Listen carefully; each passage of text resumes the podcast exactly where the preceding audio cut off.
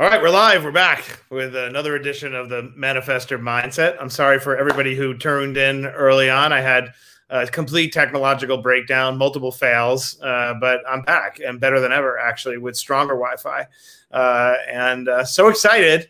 I've been looking forward to doing this session for a very long time. I have an incredibly special guest. We all have the LeBron James of uh, our respective industries that we look up to as just one of the great ones. And this is my LeBron James of business right here. And I'll explain why as we talk about it. But Marc Lore, he's the president of Walmart Ecom. I probably got that wrong, but it's an exalted title, which means he runs Ecom.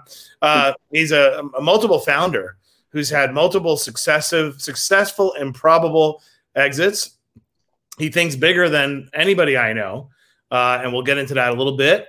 But uh, I'm so excited to have him with us. Make sure you ask your questions, you know, queue them up. I'll try not to monopolize this conversation and and get and leave plenty of time to uh, get to them. But uh, Marc, thank you. Hey Matt, great to see you. I am looking forward to this. I feel like you're standing and like we're either ready to go fight somebody or like we're just going to attack the world. But yeah, like, I, am done with sitting for Zooms. I'm, I'm all standing now. I like it though. There's an energy about it. Like this is this, and you know, this is how I sort of perceive your personality, right? Like you're just ready to ready to pounce. but, uh, but let's get to this. For those who don't know, Marc Lore, uh, I, would love to just a little bit of the origin story. One of the most fascinating things is that again, you have multiple successful ex- exits, but probably the makes most sense to begin with diapers.com, right? Is that where we is that the most logical place? We can start. That was the first big exit. Yeah. So, uh, so I teach, I co-teach a course at HBS with uh, Len Schlesinger, right? And and one of the things that I, we we always debate is, you know, is DTC over? You know, are there no more kind of sleepy TAMs, these total addressable markets that they've already been disrupted, so there's nothing to be done. So my, I guess my question to you is, you know, we'll break it up. You know, are there any more diapers to be disrupted? You know, categories that can go on, and then just tell us a little bit about your epiphany about how you decided to go into it. Sure. Yeah, I'll give you a little background. So you know, I had a couple uh, startups and exits, but on the smaller side prior to diapers.com. And, you know, they were more things that just fell in my lap, you know, passion projects and things as, as most, you know, happens to most entrepreneurs. And then with diapers.com, I thought, let me just take a step back and just kind of review the entire market and see what everything that's going on and see where the big idea is. And I just sat down in front of Google search and was searching all kinds of random keywords to find out how many times these words were searched. Everything from healthcare, education, energy, retail, just searching keywords. And uh, I had a newborn baby at the time, just happened to search like the word diapers. And I saw that it was searched hundreds of thousands of times a year. I'm sorry, a month on on, on Google. And uh, you know, I went looking online, and nobody was really selling diapers. Even Amazon at the time had some three piece sellers at like ridiculous prices. Nobody was selling diapers at you know, sort of like big box retail prices. And I thought, huh, they're big, they're bulky. People hate going to the store to buy them. Um, so I had this sort of thesis that hypothesis that that uh, you know if if we could get moms and dads of, of new parents to buy delivered fast overnight, we could sell them everything else for baby and then eventually everything else. That was sort of the the original thing and we started talking to some people in the industry because you know we knew nothing about retail, uh, certainly nothing about diapers, and everyone said there's a reason why no one's selling diapers at those prices because they're loss leaders. You'll lose money. They're bulky. The shipping's expensive. It's just you're going to get hammered. You know, like why would why would you want to do that? I said, yeah, but nobody's an- you know answering the question. What if we lose money in diapers and make money in everything else? And it was like, yeah, good luck. It was kind of the, you know the thing. And uh, Procter and Gamble and Kimberly Clark, the makers of Pampers and Huggies, which are the two main diaper brands, they said, "Yeah, there's no way we're selling you diapers direct. We think this is a ridiculous business model, and we don't think people are going to even buy diapers online." Um, just a little funny anecdote. You know, fast forward ten years later, I ran into some executives uh, that were presenting at, at at my new company, and they were giving a presentation saying how they thought that you know, why would anybody go in the store to buy diapers anymore? They're commoditized and the market's already like greater than 50% online and they think it's going to 100. I said, "Oh, that's interesting.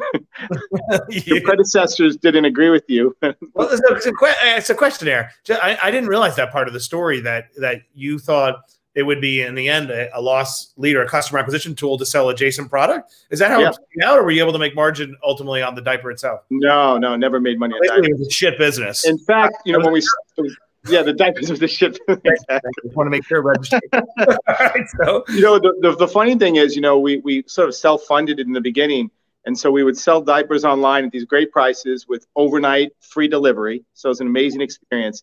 But then we'd have to go to the wholesale clubs, BJ's, Sam's Club, Costco, and buy the diapers there at a higher price than we sold them for and ship them out.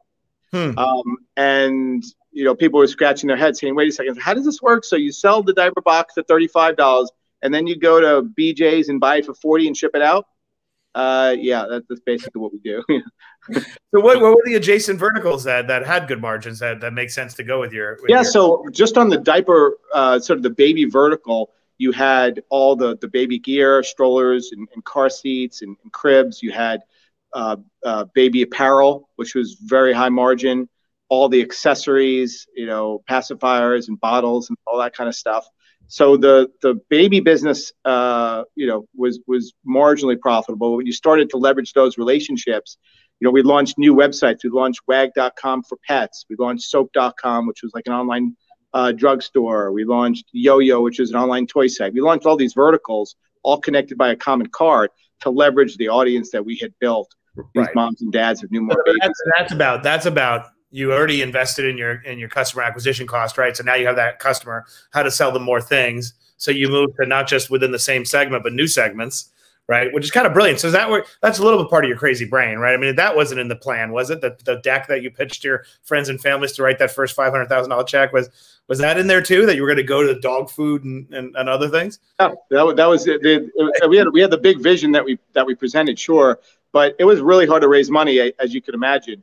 Um, you know, losing money on every box of diapers, but we uh, had that's actually had, a bad indicator that it was hard to raise money in some respects it's hard to raise money, and like I tell people too, you know, um, most sort of really big ideas um, don't have a lot of buy-in because if if they did, somebody would have already done it. You know, so you're dealing with a low probability of success, but big potential outcome, and, and those are the kind of ideas I look for as an entrepreneur. Is I don't care about what the probability of success is. I want to know what the expected value is. Take the probability times the outcome and if it's a really high expected value, then it's worth going for it. And uh, that's how VCs make money. They invest in a portfolio of these things. A few hit huge, and the rest don't make it. Um, you know, I think all the time. I always say that uh, complexity is our moat, right? It's good. Yeah. I'm, glad, I'm, glad, it's really damn hard. I'm glad it sucks. I'm glad it's making you miserable, and me too, because who the hell wants to undertake it? And not only that, the other guy doesn't know how bad it is. Right? Exactly. Have the fortitude to go the distance. People undervalue the mere act of survival how important it is just to survive another day and how tied that up is it to success. Fundamentally, there are times when I'm like, this is going to topple over. and then you, yeah. you, go, you, go, another day, and then one day you're like, wow, okay, I pulled yeah. it off. Right. But so on the along the journey, though, were there inflection points uh, for all the people out there who are struggling with uh, one, should I launch in the first place? But you overcome that, obviously. But there were parts where you're like, I don't know if this actually does make sense. You know, can I sustain it?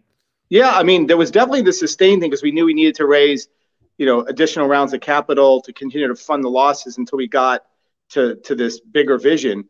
We believed in the bigger vision. We had learned along the way that there was money to be made in these other categories and that people buying diapers were open to buying other things. And so once we proved that to ourselves, we knew it was just a matter of time and money.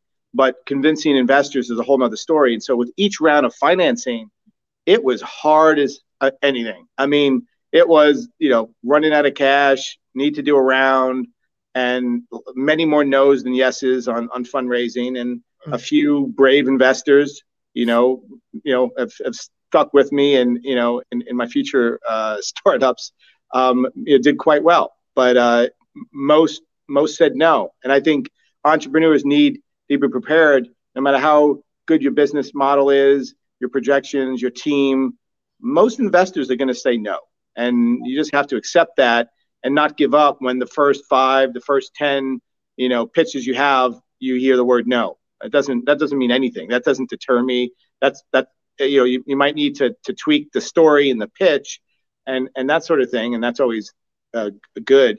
I see some entrepreneurs they get five no's and they wind up pivoting their business model. I'm like, wait, you told me this amazing idea and then you talked to five people, they said they didn't want to invest, and now you're changing the whole thing. Like, by the, way, I hate that, by the way, I hate that on Shark Tank. It's one of the number one. Uh, I immediately get out of a deal when I watch somebody go ahead and capitulate to Mark Cuban within 10 seconds. So wait a second. You did all this work, 40 40,000 people, you beat them out to get on this set. And within a few minutes, you're letting a guy who's acting like he has a PhD in this field tell you, you know, and you've studied it for, and within 10 minutes on the set. But let me ask, as I'm watching you exude confidence and energy, which I love. But what about the people out there who are watching right now who aren't, who are not born with this? Did you cultivate this? At all, or can it be cultivated? I mean, I think. Listen, I started at the bottom. You know, first venture was a, a couple angel investors. The next venture was 60 angel investors, but no institutional money. Could not raise institutional money. And then the third venture, very very hard. Eventually raised institutional money. And then the fourth one, I would say, you know, easier, at least in the initial round to raise venture, but then hard as heck to, to do the subsequent round. But like you know, it's easy when we say like never take no for an answer or never surrender or whatnot. But but do you do you have any do you have any tangible advice for somebody to cultivate that inside themselves? You know, and I don't know if that's self affirmation or meditation, but for those who weren't born there genetically, is there is there a hack? Yeah, there's a couple things you can do. First, and I think this is really important, is to prove to the investor that you're all in. I know as an investor on the other side, that's what I look for. Like, do you have an escape hatch? I know you, you talk about this a lot, Matt. You know, this idea of like you know, uh, uh, you know, is there is there a plan B? Right? There's no no plan B. When people basically quit a good paying job and they put their savings into it and they're all in and they have to make it work. That's that's a really good point. Like if you can't cultivate the belief, cultivate the necessity. Right? Put yeah. In the pro- I, I always believe problems beget solutions, not the other way around. And people erect barriers to their own action by trying to figure out the solution first. How about just create the problem? Because you know we're primal beings, right? We're going to fight for our lives. The amygdala is going to flash danger, danger. You're going to go after it. That's me. I think my my confidence is actually entirely manufactured, but I know how to do one thing, which is put myself in problematic situations and I will find my way out of it. Right? No one, yep. no one like I can fight. You know. I I, I really believe that. I, I believe that if you take somebody that working in a corporation, any corporation, they're doing well, they're still driving in third gear when in a six gear uh, box. You know, like people have no idea. They think, oh, I'm working hard, I'm doing this. True. They have no idea that there's three more gears.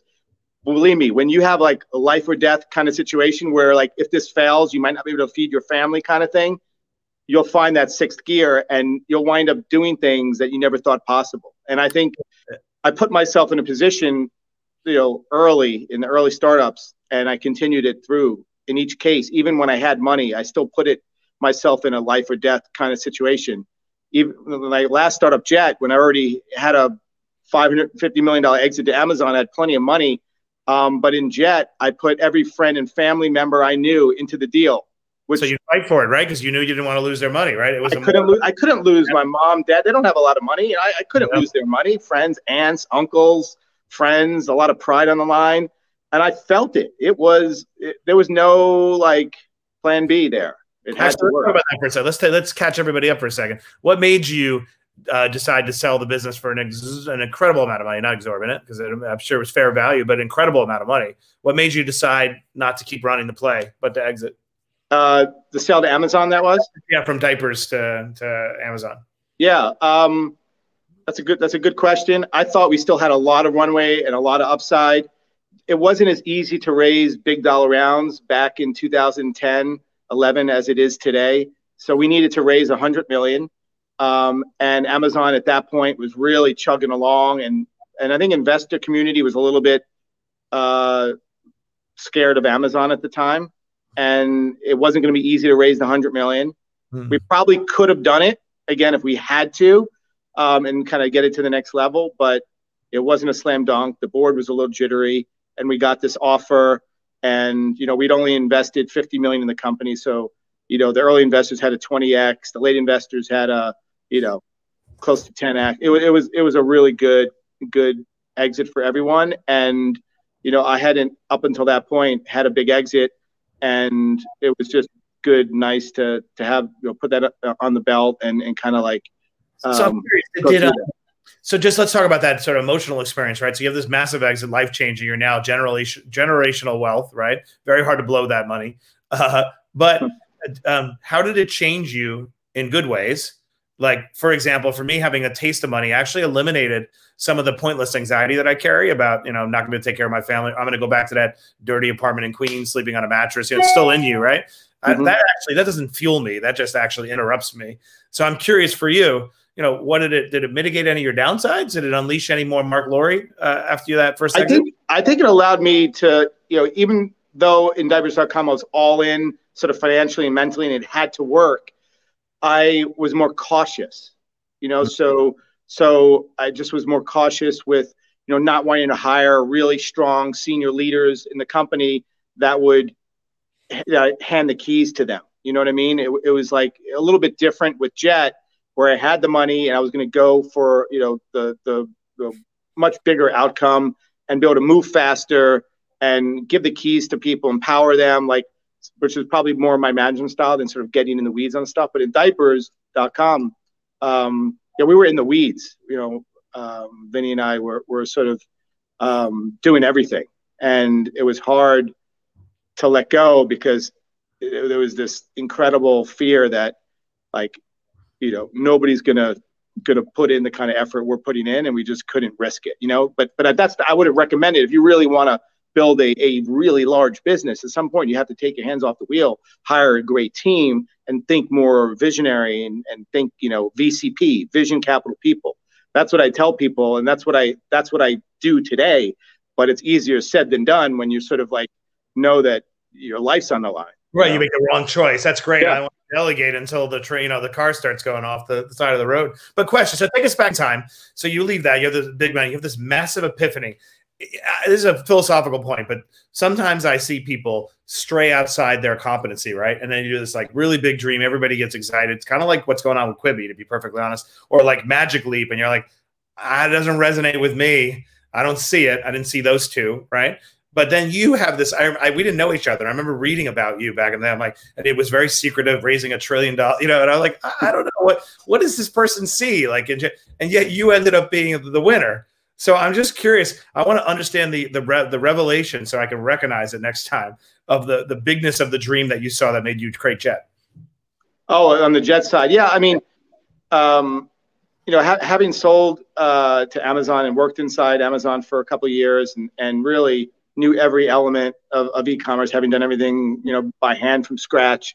Um, I felt like you know having made the investors a lot of money, I had access to a tremendous amount of capital. I had access to uh, incredible, talented uh, people in the space.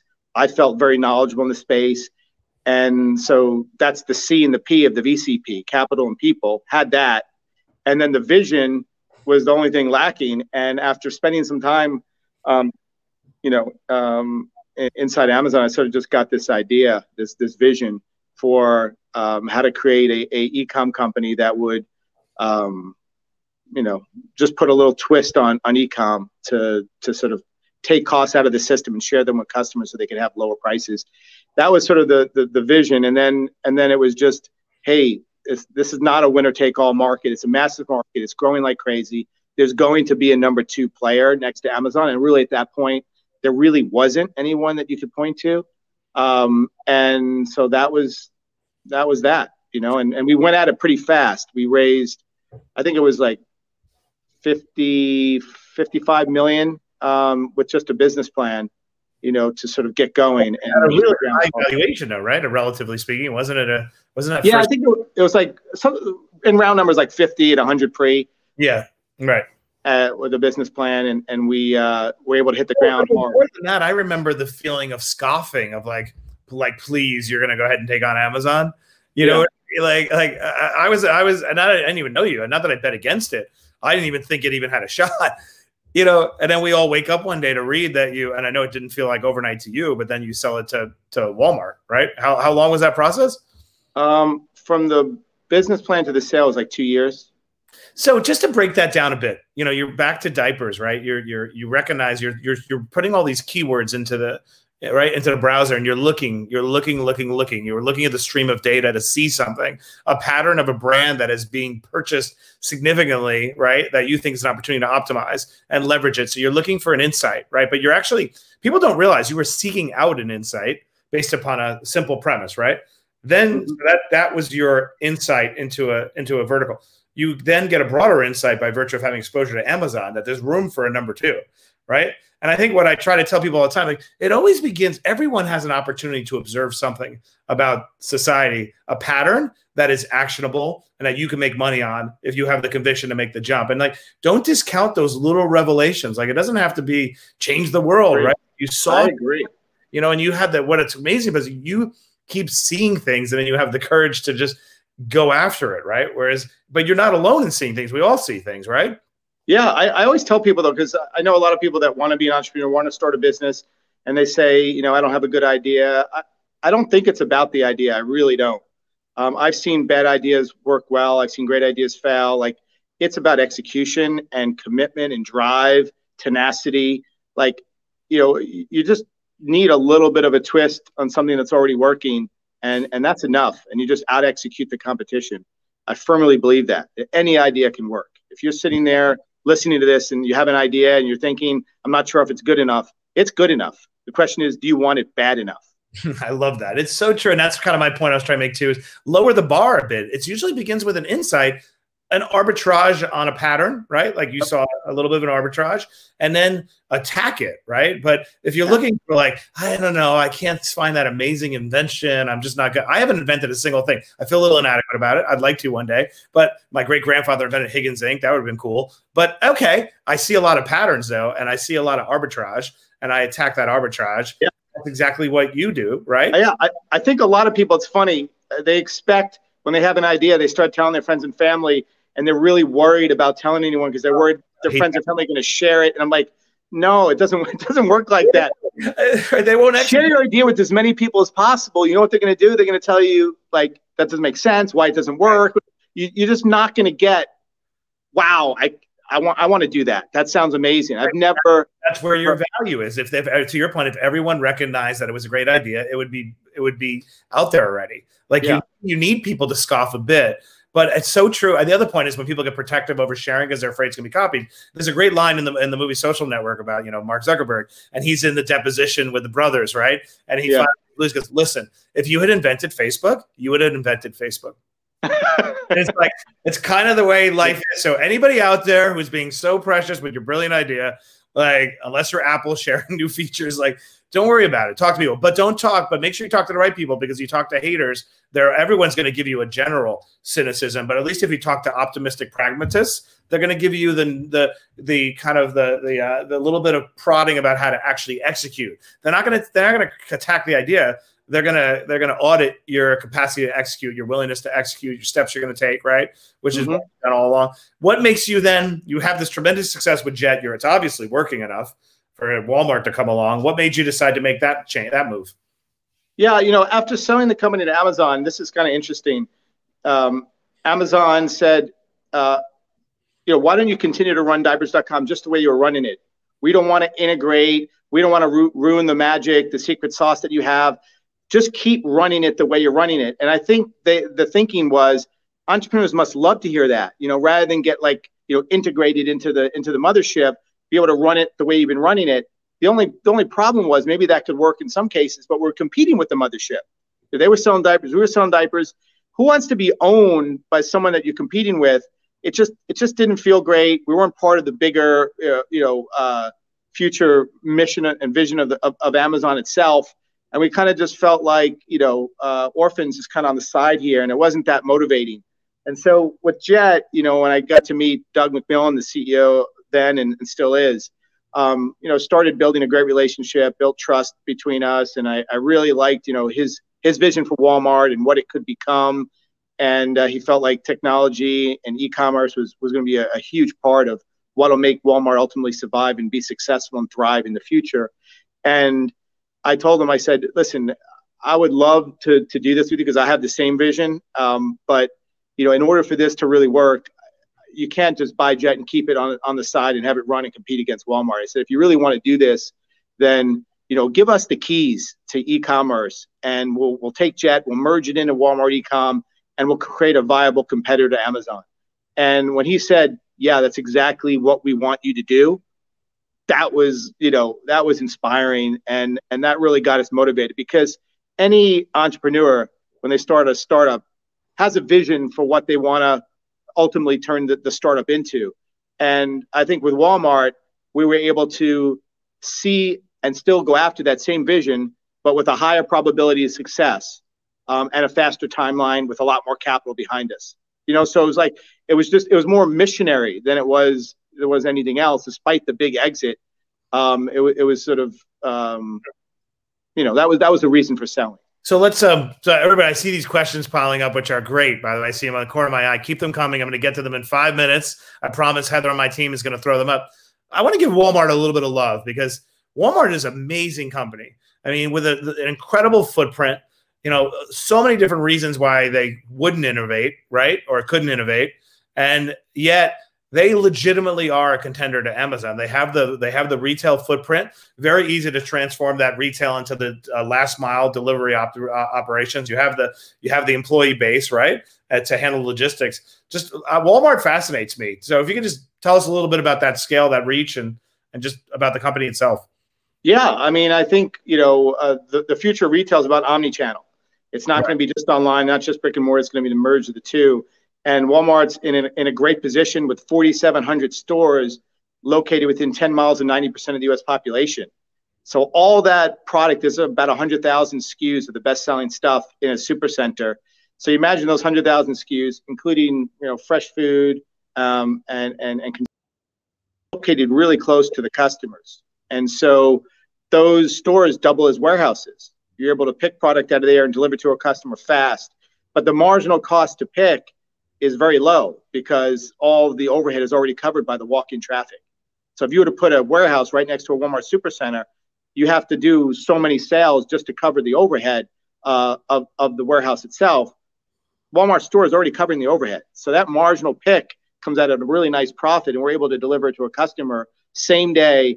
Um, now with Walmart Plus, you can get it for free uh, with the $98 membership, get free same day delivery of fresh, frozen, and everything in a supercenter.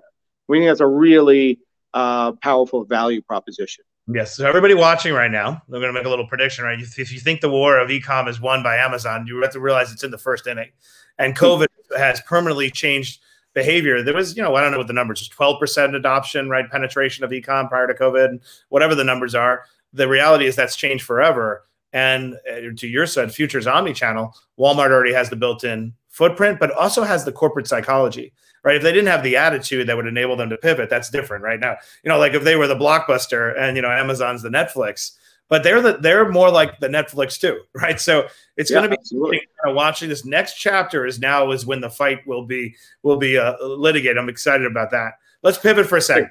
I want to set this up and then we'll take questions. One of the things I love about you is uh, just because you don't know a space necessarily, you have no fear of getting into it. So long as you see something, you trust the validity of your insights, right? And so, I want to talk to everybody about flying cars for a second. I was reading a good article. I think you it's now out there, Marc, that you are uh, backing Archer, right? Yep. Uh, but for everyone to see this, so you remember this podcast down the road, we're like, oh man, I heard about that from Marc Lore. Paint a picture of what's going to happen with this little company that you backed and uh, and flying cars. Yeah, with, with all these new technologies, like you mentioned, Magic Leap and virtual reality. There's virtual reality, augmented reality, drones, eVTOLs, computer vision, machine learning. Like you hear all this, all this tech. Um, I think it, it, it comes down in a lot of cases to timing. All these things will eventually be part of the future. The question is, when do you get in? Um, you know, eVTOLs, these electric vertical takeoff and landing, these these sort of sort of quote unquote flying cars, they started investing, you know, more than a decade ago into these companies. And a lot of those companies have burned through a lot of cash, but a lot of learnings have taken place. And I think now, with all those learnings and, and the advancements in battery technology and things, we're at an inflection point where in the next five years, you're going to see an explosion. Um, and I do think within five years, you will see people in electric vertical takeoff and landing eVTOLs flying around. Like it will be, um, I expect to have one myself within five years. I actually so, believe in that idea more than I believe in self-driving cars because you, there's less uh, less logistics. The behavior already exists.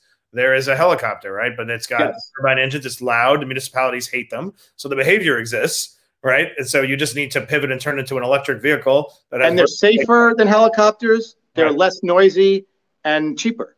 And they're autonomous, largely autonomous. So there's a lot of advantages there. But that's what I love about this one. So if you if I sort of use my pattern recognition skills on your pattern recognition skills, you seem to go all in on insights that don't take a lot of leap of faith to imagine they're going to materialize, but are still big, complicated dreams to pursue, where others are sitting by the sidelines and waiting for it to manifest. You get in at the right moment. So like you and I both agreed when you we talked about that deck, like, of course. I mean, I'm driving around my Tesla, which is the most incredible, you know, vehicle. Helicopter flight is, is wonderful, but for these problems, right? We're going to combine the two, and people are going to want to bridge these distances. Uber's already trying to do it with the old, outdated technology called a turbine helicopter, right? And and of, of course, it's going to happen, right? You nothing that you do is not like it requires multiple leaps of faith to imagine that it's going to materialize other than the courage to back the management team and do the hard work. And yes. you told me about the two founders you back, because I said there are like 40 of these companies now, Marc. Like, how do we know that these two random guys? He said, because they're the best operators I've ever worked with in my life. End of story. Yep, that's and it. I, I, can't Vision, really I go back to VCP. You know, the people are great. Question is, can they raise capital? They just did. So they just raised a, a, a lot of capital and, uh, and they have the big vision, you know, and it's the right time. So I look at these businesses and some people think, oh, it's too risky.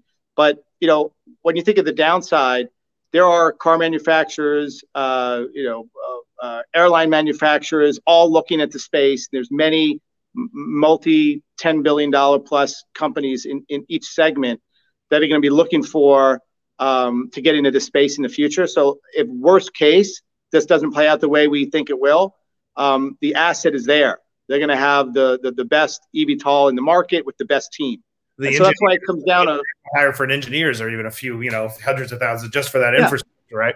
The, the question I asked myself was was was this team capable of hiring the best team in the market, and were they capable of raising the money required? And I said yes to both. That was that was a go sign for me. Once I once I knew that it was the right time for this for this market. Right, let's take questions. See how it plays out. We can, right, right. watch this in five years. see the future. Go check out and hold us accountable. Go check out Archer, right? Just uh, Archer uh, flyarcher.com. Yep. Flyarcher.com. Google a couple interesting articles about it. Also, the fact, a really good article about how these were completely new new entrants to the marketplace in a crowded field. This was the bet that Marc made. It made complete sense to me when I saw it. Let's see what you think and see. Uh, but but if we're right, five years from now, you're going to be taking a ride to Kennedy Airport in one of them if you're in New York. So let's do some questions. I don't know if you can see this, Marc, but I could throw it out if you can't. Yeah, I can't really see. All right, let me let me throw them out to you. What will be the battleground area? Did we lose you? He's like, I can't see it, so I'm out. I'm out, people. I'm gonna give him a second to come back in. That was not my my Wi-Fi. I'm still here. Anyway, isn't he great? I love sharing him. I like finding people slightly below the radar. You know, Marc is too busy. Uh, uh, it's focusing on execution to be out there doing uh, what I'm doing. So maybe that maybe I should reflect on my priorities because he is really successful. But I love talking to you. Um, he uh, just just so insightful and so interesting how somebody could over and over and over again be able to pick winners. And it's not, it's what I always say all the time, it's not a lotto ticket, right? It's not, there's not like this incredible eureka moment and then it just worked out. There's no luck involved. It's always the same sort of a little bit of insight on a pattern, whatever, you know, God or your natural gifts or your experience gave you to recognize that pattern. I have no idea why he was Googling back in whatever year and looking at different keywords, but whatever insight he had, he then leveraged that insight with everything he's got. And you only need a small sliver of an insight to go ahead and press it to be successful. And then he did the same thing with, you know, Jet. So it's really interesting to have somebody on who's just this multiple track record of success. And I'll give him another another minute. Heather, why don't you put up some questions and then I'll talk. I know uh, until Marc jumps back on and he doesn't jump back on.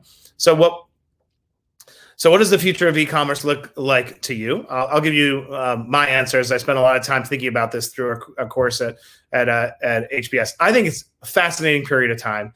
Obviously, COVID fueled tremendous adoption and uh, huge numbers, but just from the companies in our portfolio, I'm seeing that uh, uh that there's a new steady state that is going to hold uh, significantly more adoption. I don't think retail is dead by any stretch. There he is.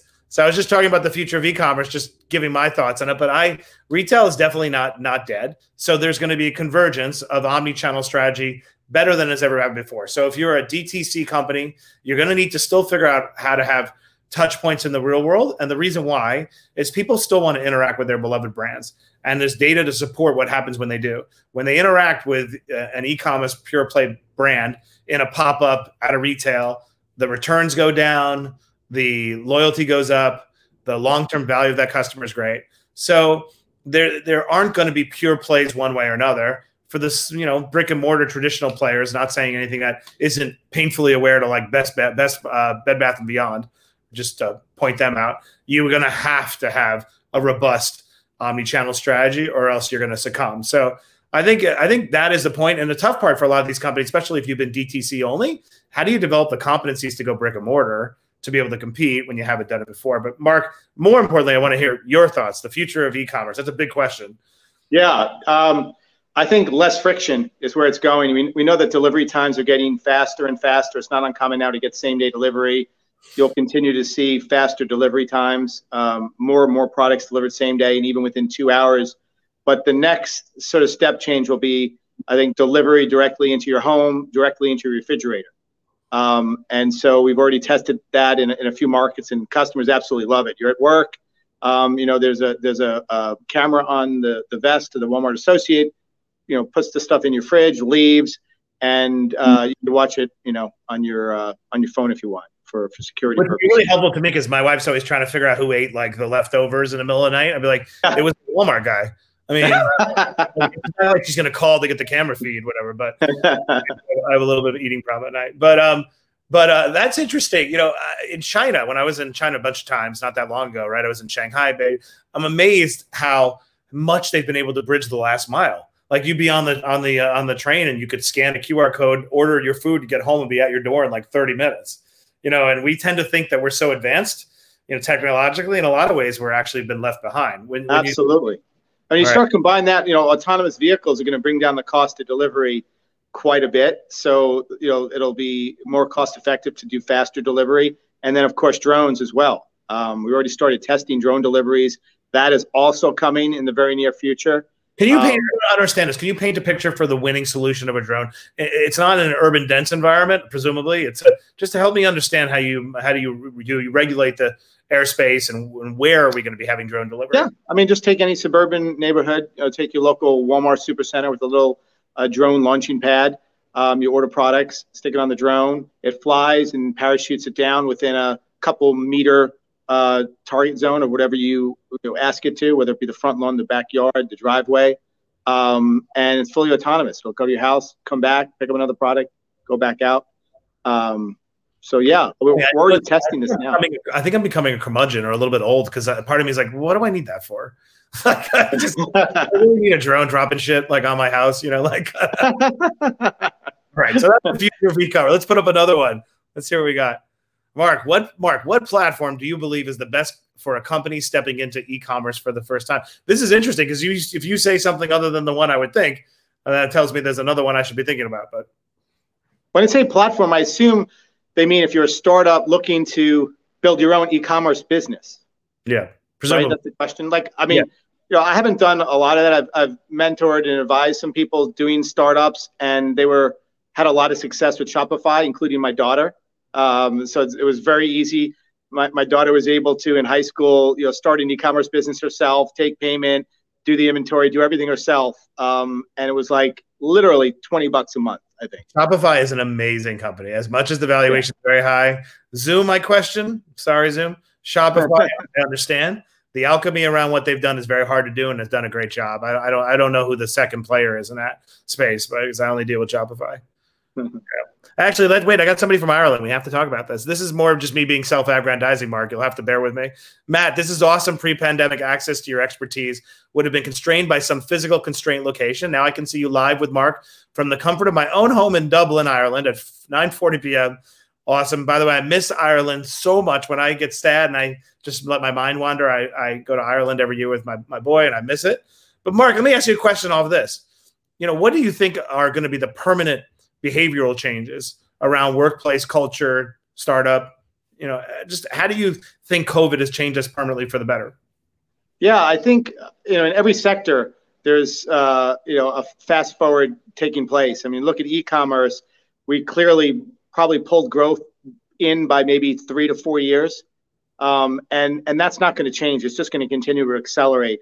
There are industries like that. Food delivery is another one um, where you know with the restaurants closed, people moved and started ordering food in. I think that is another area where you're not going to see it necessarily go backwards. Uh, places and opportunities to to add convenience to people's lives where there's slow to adopt, and once they do, they stick with it. Um, I'm not as much. I'm probably in the minority in saying that. You know, I think the work from home. I think there will be, uh, you know, certainly for for quite some time, people will be working from home. But I I could also imagine a situation you know, five years from now, where sort of people are back in the office because there's incredible value to being, you know, face to face and and hearing things and sharing things. And I'm a big believer in that. Um, so I, I think uh, people will still certainly feel more comfortable zooming than ever before, but I'm not sure it's a trend that's going to continue and accelerate like it has in in food or or in uh, e-commerce, for example. So uh, if I had to predict, you know, is are we going to be zooming more? In the future, five years from now than we are today? I'd say definitely not. Um, I think you know, food, e-com, other industries too. Um, the, the acceleration is real and will continue to compound. So just a couple. I, points. I would agree with that. And I think on the workplace culture, I, I think a few things. Uh, you said before friction. The future is a place where we try to eliminate friction for which it had no purpose, right? I think we become much more judicious about areas of our life which are full of friction. So, what are they that we learned? We learned that commuting is a friction that is actually uh, may not be worth the, the squeeze, right? To some extent, we learned that that FaceTime just to placate each other or a boss is not actually worth the yield. We learned that travel just for a pointless meeting that could have been done virtually is a friction that both kills the environment and kills our bodies. So I, I, I don't know how that manifests. So I agree with you. There, this this doesn't work exclusively like work from home all over. Like I think we're also honestly allowing ourselves to heal a little bit through a tough, uncertain time. Do we mm-hmm. have to be the most productive in a pandemic? I mean, I, I am up at like four in the morning losing my, but I wouldn't I wouldn't recommend that. Like, and that's not a brag. That is me just trying to get through things. I think it's okay that we're not as productive right now. I mean, we give ourselves a break. But coming, out of, coming out of this, though, I do think a world where a hybrid is called for, where you are convening, you're cross pollinating, you're maintaining intimacy and human connection, but you don't have gratuitous friction like getting on a train for an hour and a half. Mm-hmm. You could have done it from home. Like some of the life choices that I'm making. I went, I went the other day. My partner Gary Vaynerchuk and I, if we could spend four hours together, we can accomplish so much in four hours, create millions of dollars of values, lift each other up. So I went fishing with him at seven in the morning outside the Statue of Liberty, catch some stripers, right? I did it on a Wednesday morning. I would never have done that at like seven for because of the optics. Uh, it's a midday. It's in the middle of the week, and uh, but now that's over. I will never worry again about yeah. optics or what. So I just think it's a, the world is a place where anything you could think of gratuitous friction that was revealed by COVID, we're going to hold on to because it makes no sense to go back. yeah, sense. no, I agree with that. And I think it'll it'll uh, may not go back to the way it was before. I think you're right. People will travel less. They'll do more Zoom, be more comfortable working from home. I just think it's not a a, a trend, meaning it's going to get increasingly more and more Zoom when we get back to normal. Five no. years from now is not going to be more than it is, you know, a year from now. That oh, I agree with that. I agree with that. Yeah, yeah. Just there's some in some some some cases there's like a step change, which I think Zoom was, and then it'll just sort of like kind of be there. And in other cases, it's a step change and an accelerant, and it's going to continue to to to go up into the right. On that, would you add the category of expectation of lack of friction in the shopping experience? I say you that you would create that as an accelerating trend, which then you know behooves us to have the last mile covered drones, whatnot. Like those are an accelerating trend. Right? Yeah, it just compounds and it just compounds. compounds. Yeah. So uh, maybe we'll take two more questions. Heather, let me know if I'm missing anything. Actually. Uh, Let's do what I'm. I'm curious about this. We talked about this at HBS, right? Uh, you know, you discover diapers. Are there any more of those to be, you know, uncovered? And what service-based businesses do you see taking off in e-commerce? But you can answer that broadly too. Are there in e-commerce? Yeah, do I see taking off?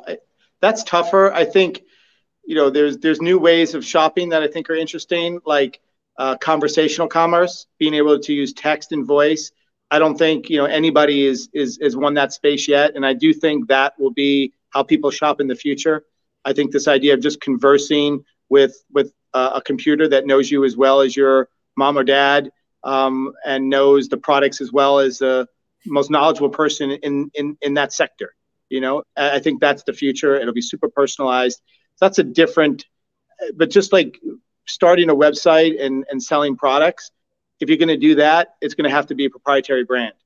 Um, so I do think there's still room. People still um, like brands. And if you can create a brand and go D2C with it, I think there's still opportunity. And I think there's opportunity in just about any segment of the market um, where um, you know people uh, where brands matter. Yeah, I think, matters. I think any segment of the market too, where you see a commoditized experience that we never thought to like question, like I always love the idea of the boarding pass. When you see all these numbers, you can't read it. Like, why didn't anybody make a boarding pass that you could actually read? You know, there's always commoditizable experiences that we, that are not customer focused that are massive markets. I look at what Capsule's doing on on online uh, you yes. know delivery, right? You're like, yep. this is a crappy experience, and yet this is like a trillion dollar industry. And then overnight they launch online delivery of medicine, and I'm sure we'll be eliminating the friction of the renewal. Then we'll be inserting a primary doctor into that now because telemedicine has been we just pulled we just blew that space apart. So. Yep like I even think telemedicine is a great thing to meditate on for a second. You a year ago you would have said, "Oh, it's going to take a long time." Smile Direct was getting you know criticized by orthodontists. It's like tough and it's so hard to launch a tel. Fast forward six months later, and of course, no one could predict the pandemic, but there's always a thing like that that is disrupting and creating a cleave in society and the way we behave. And now there is unfathomable, like you can't even conceive the different versions of telemedicine businesses that are going to be created, right? Like yeah. You, so they're the that's another one of those trends. The the health and wellness, the telemedicine, those trends. I think it's a step change and an accelerant. Um, those those those that was going to happen. Um, well, let's ask this, and then I'll, I'll, I'll release you into the because I know you're standing up this long. what do you do if you have a big vision, uh, but struggle with writing the business plan? Good practical tactical question. Um, first off, I would you know before even writing, when you say business plan, I assume you mean like actually writing stuff. I, I think uh, just starting with a very simple, you know, 10 slide PowerPoint, you know, starting with, you know, what exactly is it? What's your mission? Why you exist? What's the big vision? Write a paragraph on what you think this business is going to become if it goes exactly the way you see it in five or 10 years. What's the problem you're solving? What's your unique solution? Your competitive advantage? uh, and and and some financials that uh, you know really high level that gives some sense of how much capital you're going to need. Just some like basic, and then from there you can start filling in some of the details. But you got to get the building blocks set, and it really starts with with having a really clear vision statement, both mission, why you exist, and then vision. Um, and a lot of people don't spend enough time, you know, really thinking through the vision. And if you ask them, questions about it, they won't be able to answer it because they haven't. Ha- it's not like clear in their head exactly. You have to know what you want to become before you try and become it. That's great advice. I, I feel people are almost afraid to do the culling to get to the vision. They just want to throw everything at it. I think another mistake people make you you're trying to solicit and get somebody to, to convert to be an evangelist of your dream it's not about you then it's about that it's about not about you it's about them. So you have to step outside yourself and say if i were objectively looking at this and you're asking to part with my precious dollars what would i need to see? And what i always say the number one thing i need you to eliminate the the different areas where i have to hope that something works out in order for you to be right. The yep. more steps that i have to hope that for that it works out for this to be right the scarier i am about taking a debt. So how do you eliminate hope? Obviously a logical sequence showing traction doesn't mean people have to be buying your product, but you have to show me some analogous version of traction that tells me you're tapping into the mainframe, you know, of, of society in a way that de-risks it. But I, the mm-hmm. uh, best advice I can give you, uh, Tarico, is like just audit what you're presenting and ask yourself, do I have to hope for five things to happen in order for that to materialize, or is it a well thought out strategy and vision? Yeah, I think that's great. I think that's great advice, Matt. I think that the reasons to believe, try and and each round there's a primary reason to believe, and it changes with each successive round. Mm. Um, needing to know what the reason to believe is in each round and try and eliminate all the other things that you're asking investors to believe and just focus on one. The other thing I was just thinking about as you were talking is I think a lot of entrepreneurs conflate the the vision with the tactics and where they are today. And so they're sort of like in the weeds doing some stuff and and they're uh, not able to sort of step outside and say, even though I'm doing this, even though I'm selling diapers, you know, on the internet, losing money, you know, that's not what I'm selling to investors. I'm selling to investors the vision and then I'm saying, okay, well, in order to get there, I'm starting here, and let me show you the sequence of the moves to go from where I am today to the big vision. And you have to spend just as much time on the big vision as as the tactical place that you are today. And a lot of times I don't see that. Like there's not enough time spent on the vision, too much on the tactics of where you are. And investors get caught up and think it's sort of a small idea when really it's just a stepping stone to a much bigger idea. That's a great point. And a lot of that can come from many places. It could come from insecurity about the audacity of even stating it. Like, I'm afraid yes. to really say that my vision, like you had, I'm just going to throw a bunch of diapers and lose money because I'm going to, so that's audacious, right? So you're insecure about that. You're insecure about the ridicule. You feel like you're not, you're not there yet. So where do you get off, you know, projecting so far ahead of yourself? I always say this when you're launching a business, you have to project your future opportunity cost you have to already have a sense of who you're going to become three to five years down the road because when it, the moment arrives this won't be interesting to you anymore. And you're enlisting in a three to five year you know uh, military assignment and then you're going to lose your your but that's hard for people to too to really audit like who am i meant to be? That's why yeah. you got to you have to it all goes back to what i always say you have one job you can't outsource you have to love yourself because then you'll make those wrong decisions you'll lobby for people's approval but you always got to forecast your future opportunity cost Absolutely, that's a great point. I, I could talk to you all day, so I have. Yeah, I know. Me too, Matt. I got. I have a question. I, I have a question. Okay. All right, oh, I, want you, I want you to write a book because I want to hear everything you You have so much great wisdom to share. You got a big heart, and uh, you've had so much extraordinary, scalable success. So unusual to have somebody have multiple bigger and bigger outcomes. So I hope one day you write one. That's my little bit of a, a encouragement for you because everybody on here would read it, and I would read it. All right. Thanks, Matt. Great seeing you. All right. Take All care. Right. Take care. All right. Bye bye.